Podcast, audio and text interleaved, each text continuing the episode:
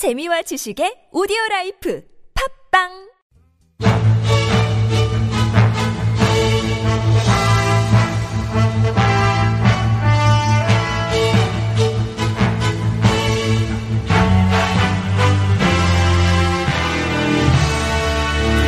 사건은 똑같아 보이는데 왜 이렇게 달라요?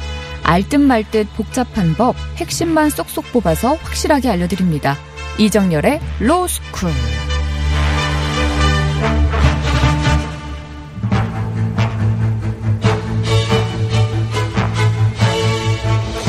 법의 주인인 국민이 당당하게 주인답게 법과 친해지는 시간입니다. 이정열의 로스쿨. 오늘도 이정열 변호사님 나와주셨어요. 어서 오세요. 네, 안녕하십니까. 저희 지난주에 네, 심신미약, 네. 심신상실 이런 심실 장애에 의한 감경 이야기. 아, 제가 지금 심심미약 상태입니다. 왜요?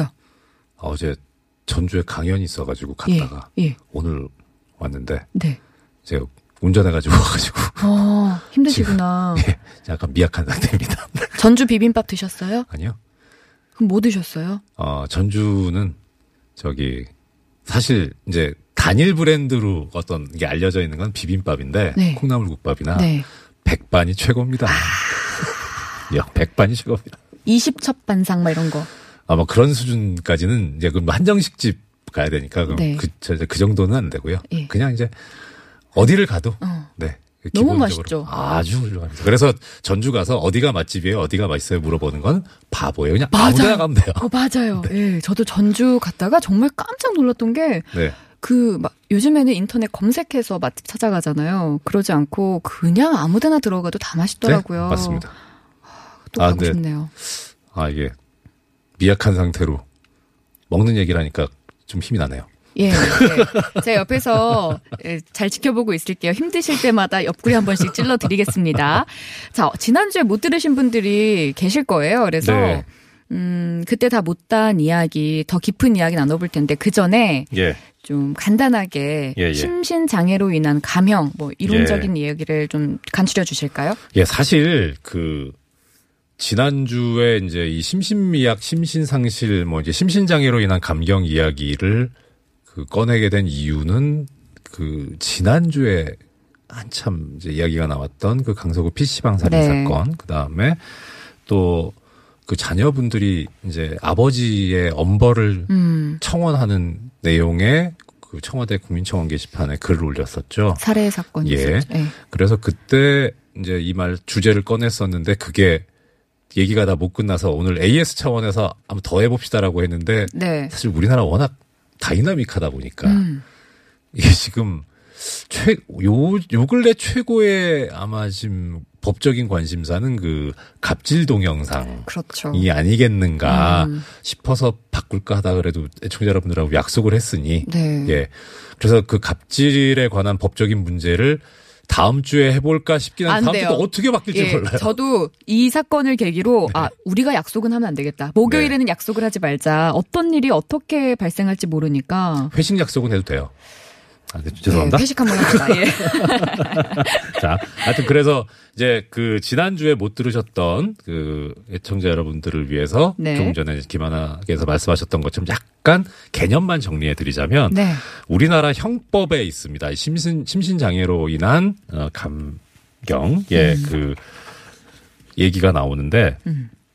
형법 제 10조 1항에 보면 심신장애로 인해서 사물을 변별할 능력이 없거나 음. 의사를 결정할 능력이 없는 자의 행위는 벌하지 아니한다. 그러니까 무죄다. 네. 근데 어떤 것이 없어야 되냐면 사물을 구별할 능력이나 의사를 결정할 능력이 없어야 된다는 네. 거예요. 예.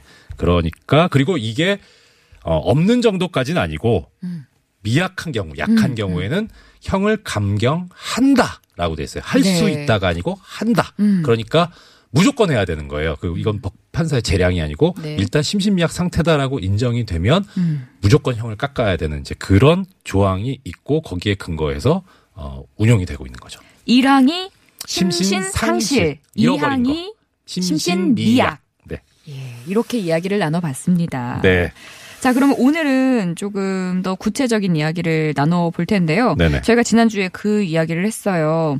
어, 심신장애가 의심되는 피의자의 경우는 치료 감호소로 옮겨서 검증을 한다. 네. 그리고 그때 강서구 PC방 그 피의자도 지금 치료 감호소에 가 있는 상태고요. 네네. 근데 궁금한 게 이 보호 감호소에서 검증한 내용이 치료 감호소. 네. 네, 치료 감호소에 네. 그 그곳에서 검증된 내용이 예. 재판에 어느 정도 반영이 되는지 일단 그 뭐 결론부터 말씀드리자면 네. 상당히 많이 가- 반영이 되긴 해요. 음. 그러니까 왜냐하면 그 일단 이그그 피고인이 심신 상실 상태인지 미약 상태인지 그러니까 이제 정신의 그러니까 의사를 결정할 능력이나 사물을 변별할 능력, 구별할 능력이 있는지 없는지 이거는 이제 어떤 정신적인 문제잖아요. 이거는 사실은 판사의 전문적 영역은 아니에요. 그렇잖아요. 판사는 이제 법을 해석하고 적용하는 거기에 전문가지 그런 어떤 정신과학적인 부분의 전문가는 아니거든요. 그러니까 이 부분의 전문가분들이 실제 치료감호소에서 검사를 해가지고 이 사람이 이런 어 증상을 가지고 있습니다라고 해서 오- 감정서가 오면 거기에 상당히 의존할 수밖에 없어요. 그분 전문가들이 한 거기 때문에 네. 다만 근데 문제는 그렇게 되면은 이제 재판을 사실은 재판부나 법관이 해야 되는데 음. 이렇게 되면 의사에 대 의한 재판이 돼 버리잖아요. 그렇게 되네요. 그렇죠. 어. 그러니까 이게 좀 균형에는 안 맞아요. 그래서 어떻게 하냐면 판례는 어떻게 해석하고 있냐면 일단 그걸 주된 걸로 하는데 네. 그것뿐만 아니라 그 외에 그 외에. 그 외에 그 사람이 앓고 있는 정신질환의 내용, 정도, 뭐 그다음에 범행에 이르게 된 동기, 원인, 뭐 하여튼 전후에 그다음 특히 가장 중요한 게 이 사람이 그 범행 당시의 내용 을 어느 정도까지 기억하고 있느냐. 예, 그래야 어, 기억을 또렷이 하고 있, 있는데 정신질환이 있다 그래서 어, 이게 심신미약 상태다, 심신상실 상태다 이렇게 하는 것도 좀 이상하잖아요. 기억 안 나는 척하면요. 뭐 그거는 증명을 해야죠 검찰 쪽에서 예 아무튼 이거는 검찰 쪽에 증명해야 되는 건데 하여튼 그런 걸 종합적으로 판단해야 된다 그래서 제가 사례를 하나 찾아왔는데 네. 아 이게 제일 정확한 사례긴 한데 아 이게 지금 이 시간대에 방송에 나가기 좀 부적합한 좀 사안이기는 해요. 매주 등장하는 부적합한 예, 그러니까 이야기들. 왜 그러냐면, 예. 그러니까 이, 그러니까 뭐 가장 제일, 하여튼, 능- 최대한 순화시켜서 말씀드려 볼게요. 예, 예. 이 지금 사건 내용은 절도 사건이에요. 절도. 절도 사건인데 이분이 일종의 그 뭐라고 표현해야 되지? 정확한 병명까지는 제가 말씀드릴 수는 없고 네. 일종의 성도착증을 가지고 있어요. 음. 그래서 이제 그 여성의 속, 속옷을 훔친 거예요. 아. 그래가지고 이제 대법원에 오기 전에는 아, 이 사람이 그런 정신질환을 앓고 있었고 그래서 속옷을 훔쳤다. 음. 그런 이제 어떤 저 그 성과 관련된 정신질환을 갖고 있어서 그래서 심신미약 상태를 인정을 한 거예요. 네. 근데 대법원에 갔는데 대법원에서 뭐라고 봤냐면 질환이 있는 건 맞다. 맞다. 이런 있는 건 맞는데 이 사람이 당시 내용을 범행 상황을 제대로 기억하고 있는 데다가 문제는 이 사람이 앓고 있는 질환하고 절도하고 도대체 무슨 관계가 있냐. 그러니까 이걸로 예를 예를 들어 그런 일이 있으면 안 되지만 성범죄가 일어났다면 혹시 모르겠는데 절도가 된다는 거는 그거는 명확하게 규명이 됐다고 볼 수 없다. 그래서 더 확인해 봐라. 라고 해서 항소심 판결을 깨고 다시 돌려보냅니다. 심리를 좀 더 하라고. 예, 그래서 그 뭐냐면 네. 정신질환이 있다는 것만 가지고 심신상실이나 심신미약이라고 할 수는 없고 그게 범행과 어떠한 연관성이 있는지 또그 다음에 그정 그 연관성을 넘어서서 정말 그 당시에 의사를 결정할 능력이나 너, 난 도저히 이거 그 충동 때문에 어떻게 범행을 할 수밖에 없었어라고 하는 그런 의, 자기 스스로 의사를 통제할 수 있는 능력이 정말 없거나 약했는가 또 구별할 능력이 없었는가를 다 종합적으로 보라는 그런 취지의 판례고요. 이 판례가 2013년에 선고된 판결이에요. 대법원 판결이에요. 그래서 이, 이 심신상실이나 심신미약에 관해서 상당히 좀 종합적으로 예, 좀 그 정리되어 있는 대법원 판결이어서 소개를 해봐 드렸습니다. 그러니까 꼭, 치- 예. 꼭 그런 건 아니라는 거예요. 아, 그러니까 예, 치료감호소에서 이 네. 사람은 심신 미약이다라고 했다고 해서 어떤 감염이 절대적으로 이루어지는 게 아니라 네. 이 전체적으로 크게 그 사건을 봐서 네. 판결이 이루어진다. 이런 얘기를 해주신 그렇죠. 거죠. 네. 음. 그래서 이제 그 여러 가지 논문들이 있는데 통계를 보면 사실 이제 지난주에도 얘기가 나왔지만 이거 저기 정 뭐 정신질환이 있거나 술 먹었다고 형 깎아주는 게술 먹으면 다냐. 네. 이게 이제 많은 우리 애청자 여러분들께서도 그렇고 국민 여러분들께서도 그렇고 붕괴하거나 분노하시는 지점이잖아요. 그래서 한번 찾아봤어요. 찾아봤더니 사실 이제 어떤 아까 어떤 논문이 있냐면 그 대구지방법원의 판사님 한 분하고 그다음에 경찰대학교 교수님하고 공동으로 연구해서 발표한 논문이 하나 있어요. 네. 정신장애 범죄자에 대한 법원의 뭐 같은 뭐 그런 연구 논문이 있는데 거기에 보면 이분들이 연구를 해보니까 2014년부터 16년까지 3년 동안 심신장애가 쟁점이 됐던 사건을 네. 분석을 해봤어요. 음. 전부 보니까 대략 이분들이 수집한 자료가 1597건, 그러니까 1600건 정도 됐대요. 많기도 많네요. 네. 그러니까 피고인 쪽에서 저 좀 그때 당시에 범행 당시 이상했으니까 깎아주세요라고 음. 주장했던 게 1600건 가까이 된대요. 근데 거기서 재판부에서 어 그래 맞아 심신장애 상태 있었어라고 한게 몇 퍼센트 정도 될 것 같으세요? 그냥 그냥 느낌상 느낌상 30%. 20%. 아깝다. 그러니까 뭐 맞춘다고 상품이 있는 것도 아니고 뭐 주시는 줄 알았죠. 예. 어, 제가 지금 드릴 수 있는 거는 텀블러. 텀블러 이거 텀블러 이건 소중한 거라서 아 예. 알겠습니다. 이게 이거 저기 한정판이에요. 아 네. 예. 탐나네요. 아무튼 어머 네. 양말 구해 드릴게요. 네. 하여튼 그건 그렇고.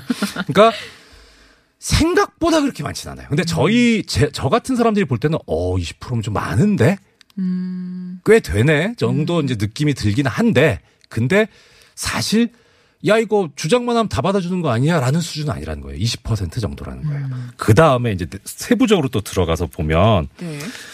특히 이제 정신질환도 정신질환이지만 우리가 제일 화나는 지점이 뭡니까? 술 먹었으니까 깎아주세요잖아요. 맞아요. 예.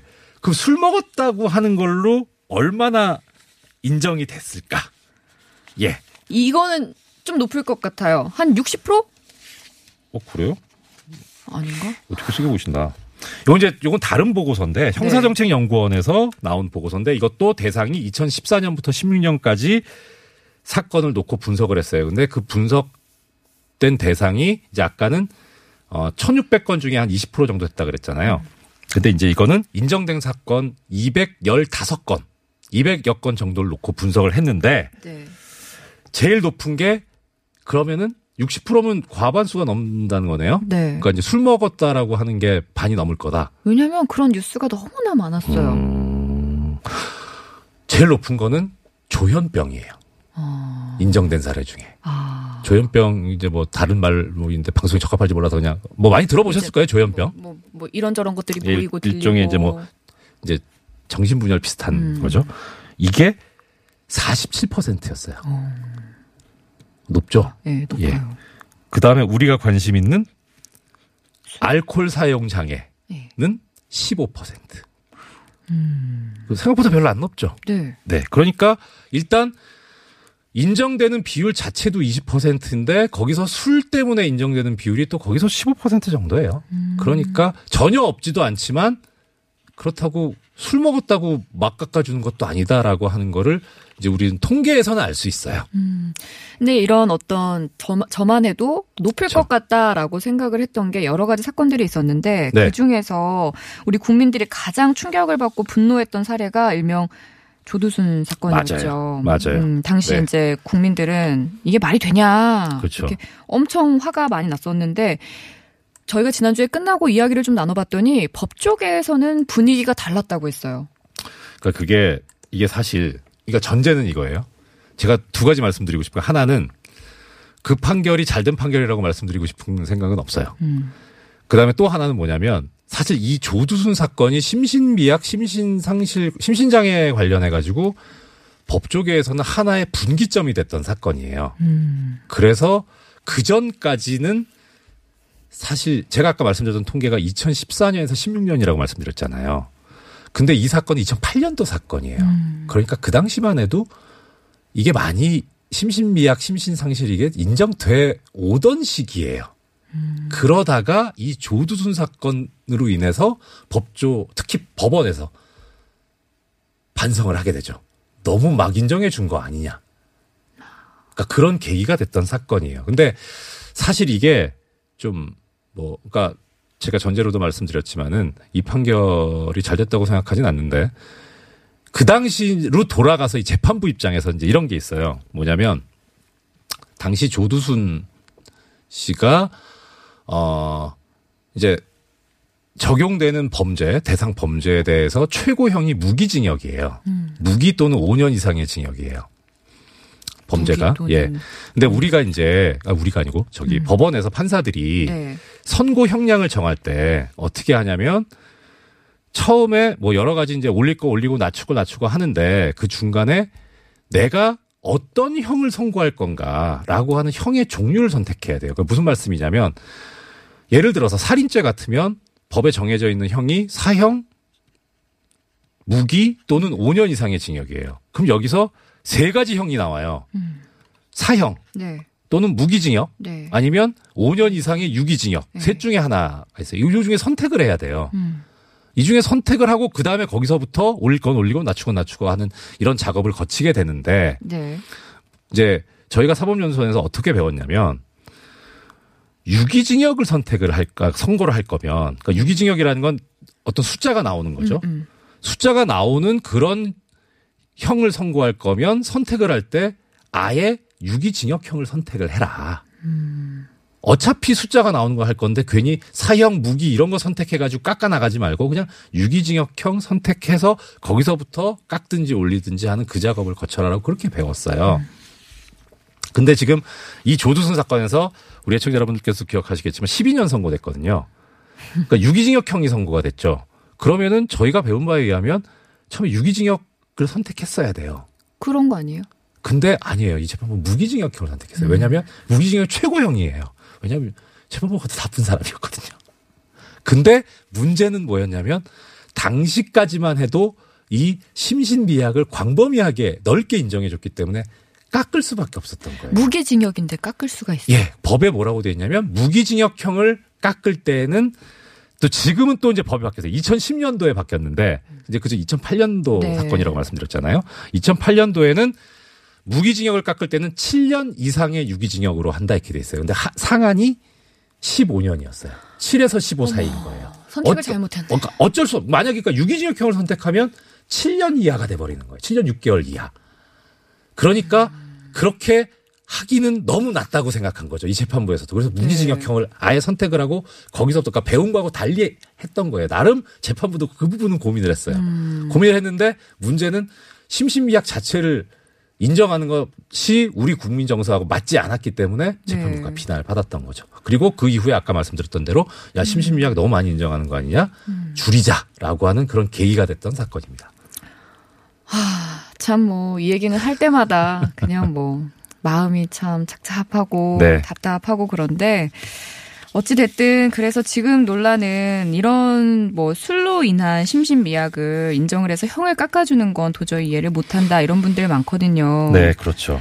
이 참 어떻게 해야 될지를 잘 모르겠어요. 이 심신미약을 좀 없앴으면 좋겠다라고 말씀하시는 분들도 많고. 네. 이게 근데 아, 시간이 많지 않은데 두 가지만 말씀드리고 한번 정리해 보겠습니다. 네. 일단 역사가 있어요. 왜 이게 술 먹고 술 먹는 거 심신미약을 인정해 준 게 왜 이렇게 늘어났느냐. 네. 이게 역사가 있는 게요. 강도죄 있잖아요. 강도. 음. 강도가 형법상 3년 이상의 징역이에요. 음. 예. 근데 이제 강도가 다른 사람을 다치게 한 경우 강도상해 이게 무기 또는 7년 이상의 징역이에요. 법에 정해진 게. 근데 사실 강도가 사람 다치게 하는데 무기징역이나 7년 이상 뭐 그럴 수 있, 있어요. 뭐 그렇게 이해는 가는데. 근데 생각해 보면 아까 그 조두순 사건에서는 무기징역이나 5년 이상이지 네. 않았어요? 네. 그럼 이게 더 세네요? 강도상해가 세죠. 음. 예. 아무튼 그런데 그런데 문제는 뭐냐면 이게 7년 이상이기 때문에 판사가 재량으로 형을 깎을 수 있는 게 절반까지거든요. 네. 그러니까 3년 6개월 이상의 징역 을 할 수 있어요. 음. 그러면은 집행유예가 형의 집행유예가 3년 이하의 형을 선고할 때만 집행유예가 가능하거든요. 네. 그러니까 강도상해는 집행유예가 안 돼요. 음. 근데 문제는 뭐가 있냐면 이게 사안에 따라서 아유 칼 들고 사람 찔러가지고 돈 뺏어서 다치겠는데 그걸 어떻게 집행유예를 하냐. 그거는 이해가 가는데 우리 법 체계상 뭐가 있냐면 준강도라는 그런 범죄가 있어요. 이 준강도가 뭐냐면요. 예. 법조문에 뭐라고 돼 있냐면 절도범이 재물의 탈환을 항거하기 위해서 폭행 또는 협박을 한 때 이걸 강도로 본다 이렇게 돼 있어요. 그 정리하자면 네. 그러니까 뭐냐면 아주 극단적인 예를 들면 이렇게 들수 있어요. 편 지금식으로 하면 편의점에 어, 학생이 들어갔어요. 네. 들어갔고 보다 삼각김밥 하나를 싹 훔쳤어요. 근데 점장님이 봤어요. 야너 뭐야? 해갖고 가져와 했는데 이 사람이 안 잡히려고 안 뺏기려고 주인을 때렸어요. 그 주인이 타박상을 입었다. 이 2주. 요게 강도상이에요. 무기 7년 이상이에요. 그러니까 이걸 7년 이상을 보낸다. 네. 좀 이- 그렇죠. 예, 조금 세, 세다라는 꽤 생각이. 아이고, 시간이 또 모자라네. 예. 삼 3, 할 수도 없고 어떡하죠? 아니요, 안 됩니다. 이제는 마무리 해주셔야 그러니까요. 돼요. 예. 그래서 그래서 집행유예 해주려고 네. 판사들이 얘기를 한 거예요. 자, 당신 그때 술 먹었지. 음. 그래갖고 술 먹었다고 말을 끌어내서 심신미약 감경을 해가지고 집행유예 해주기 시작한 거예요. 그러다 아, 배경이 보니까. 그러다 보니까 그런 판례들이 쌓이다 보니까 술 먹고 형을 깎아주는 게 쭉 누적이 돼서 조두순 사건까지 온 거예요. 자, 그러면 네. 이 논란에 대해서 우리가 어떻게 좀 생각 정리를 해야 될지 마무리를 좀 해주세요.